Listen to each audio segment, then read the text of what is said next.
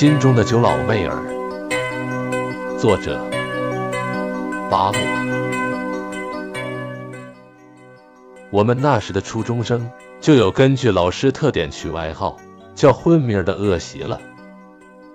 九老妹儿其实不是女的，是李九的名字里有个九字，走路有风白柳女人步态，说话也有咿咿呀呀的女人味儿。我与九老妹结缘于1980年的秋季，那时农村娃的出路要么参军，要学门手艺养家糊口，要么就读书考学，木匠、篾匠、石匠等众手艺被我试学过几天后无一成功，报名参军，说身高体重和年龄都不够条件，无奈又想起读书这条路了，很有些三路不止18弯的感觉。一连好几个中午，我趁家人午睡机会溜到离家3里地的村小学，那时是戴帽初中校，想去找老师，却总鼓不起勇气，难以启齿，于是便去学校旁的砖瓦厂玩耍做砖瓦坯的黏泥、捏泥人、做刀枪等，倒也十分认真。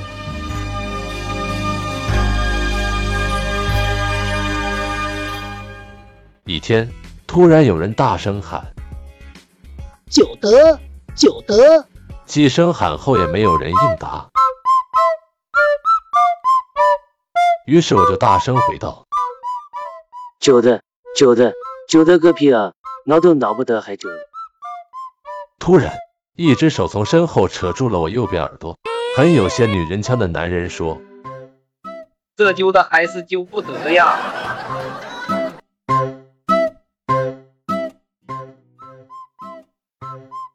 我一边哎呦哎呦的喊着，一边回过头来，一位细皮白面、有些精瘦且约有驼背、大概50多岁的男人正用力扯着我的耳朵，大声喊道万奎万奎，你哪儿找来的野小子。万奎从工棚走过来说在这玩几天了，具体做什么我也不知道，只晓得他学过木匠、石匠，跟大队赤脚医生背了几天药箱，跟阴阳先生跑过几天，听说出殡时孝家哭，他比孝家还哭得伤心，所以阴阳先生也不带他了。万奎摇着头惋惜道咱农村人养儿不学艺，挑断箩筐细忧，看来没学的一技之长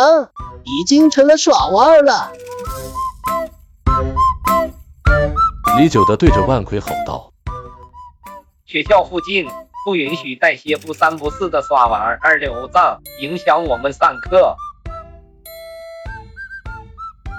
得知眼前这女人味的男人就是学校的老师，我立马赔礼道歉，请求原谅我的粗鲁冒犯，诚恳而又带有感情地讲述了学手艺和参军不成的经过，没有路可走的时候才到学校站来游玩，希望能背水一战，走好读书这条道。在我软磨硬缠的哀求下，万奎也帮助说好话，李九德也有了些女人般的仁慈和心软，他板起面孔问道带了多少报名费、学杂费、八块吧。我答有1块6角8分钱。他狠狠地看了我一眼，心里似乎在嘀咕着该不该收这样的学生。这钱是同伙伴们打扑克时3张保本分钱1块扑克的，说出来怕他不收我。李九德带我来到一个正在上课的教室后门边，说课已上了1周了，你明天早点来坐窗这边第1排板凳4角朝天的位置，1块6角钱先给我。中期考试成绩出来后，他阴沉着脸，有些恨铁不成钢的母老虎般气势走上讲台，恶狠狠地叫我和其他2位同学站起来，未经允许不准坐下。他带着女人腔阴阳怪气的讥讽道这次中期考试我们班考得很好吗？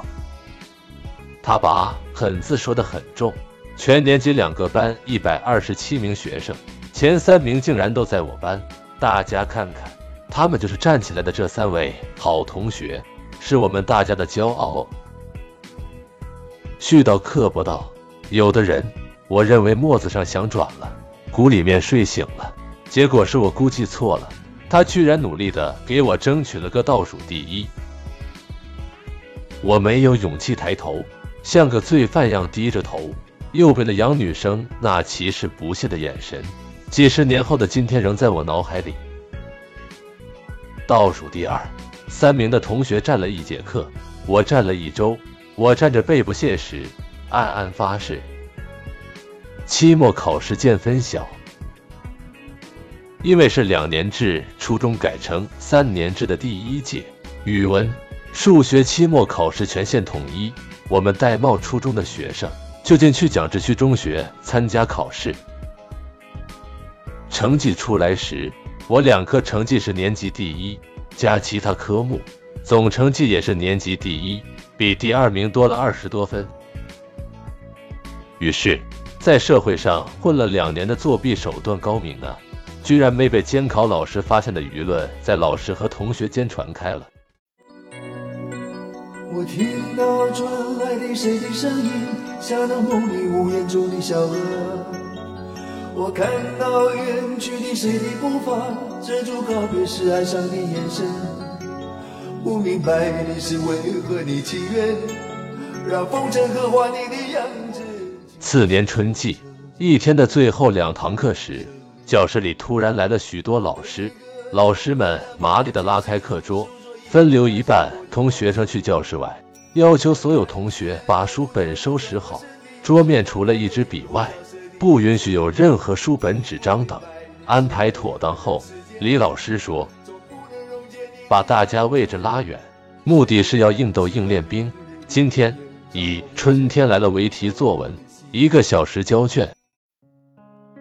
我的位置从窗边掉到了门边，没见过这阵势，心里有些紧张，一时无法开笔，大有老虎咬刺猬无处下口的窘态。有的老师看我耍笔杆，没有动笔书写，含沙射影地说，在社会上混了几年，作弊手段高明，能蒙骗统考的监考，可这次见面搂搂了哟。我发现无论是坐在讲台上的，还是依偎着门框的间，或是过道走动的老师，有意无意间不动声色的，无一例外在盯着我的一举一动。一旦发现我作弊，大有饿虎扑食、众人抓贼之势。大概时间过半了，灵光一闪，突然想起父亲在家常唱的歌，至今记得其中有毛主席话字字句句闪金光的唱词。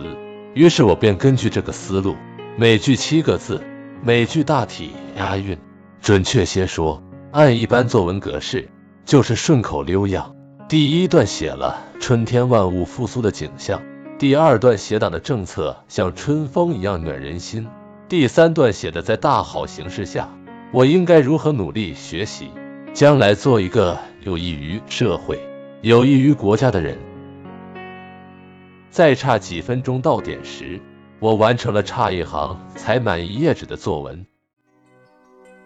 第2天，我99分的作文被学校老师争相传阅，初中3个年级6个班都超腾贴在教室墙壁上做范文。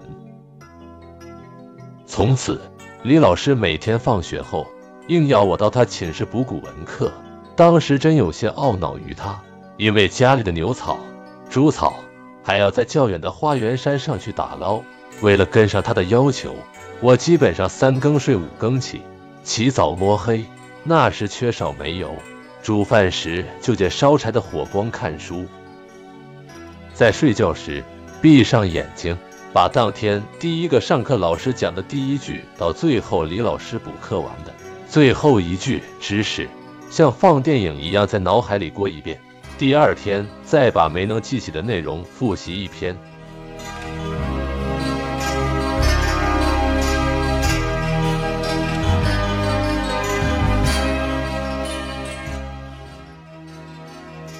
后来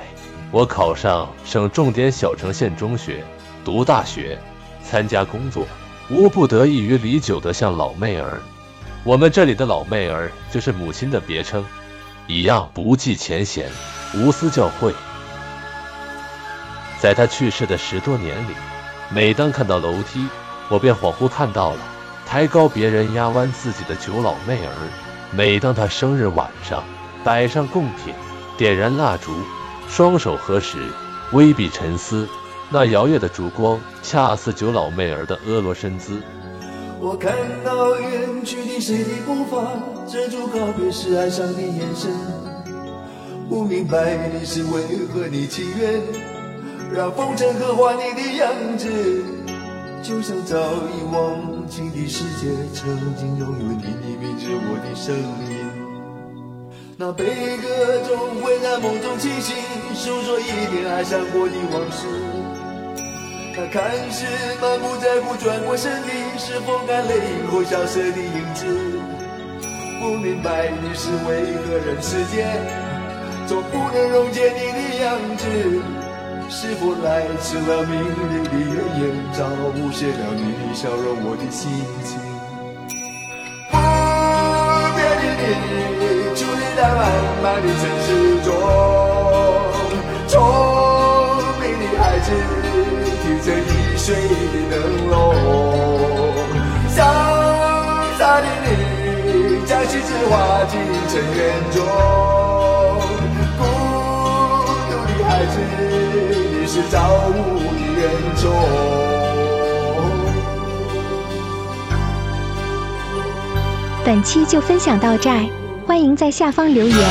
祝您开心。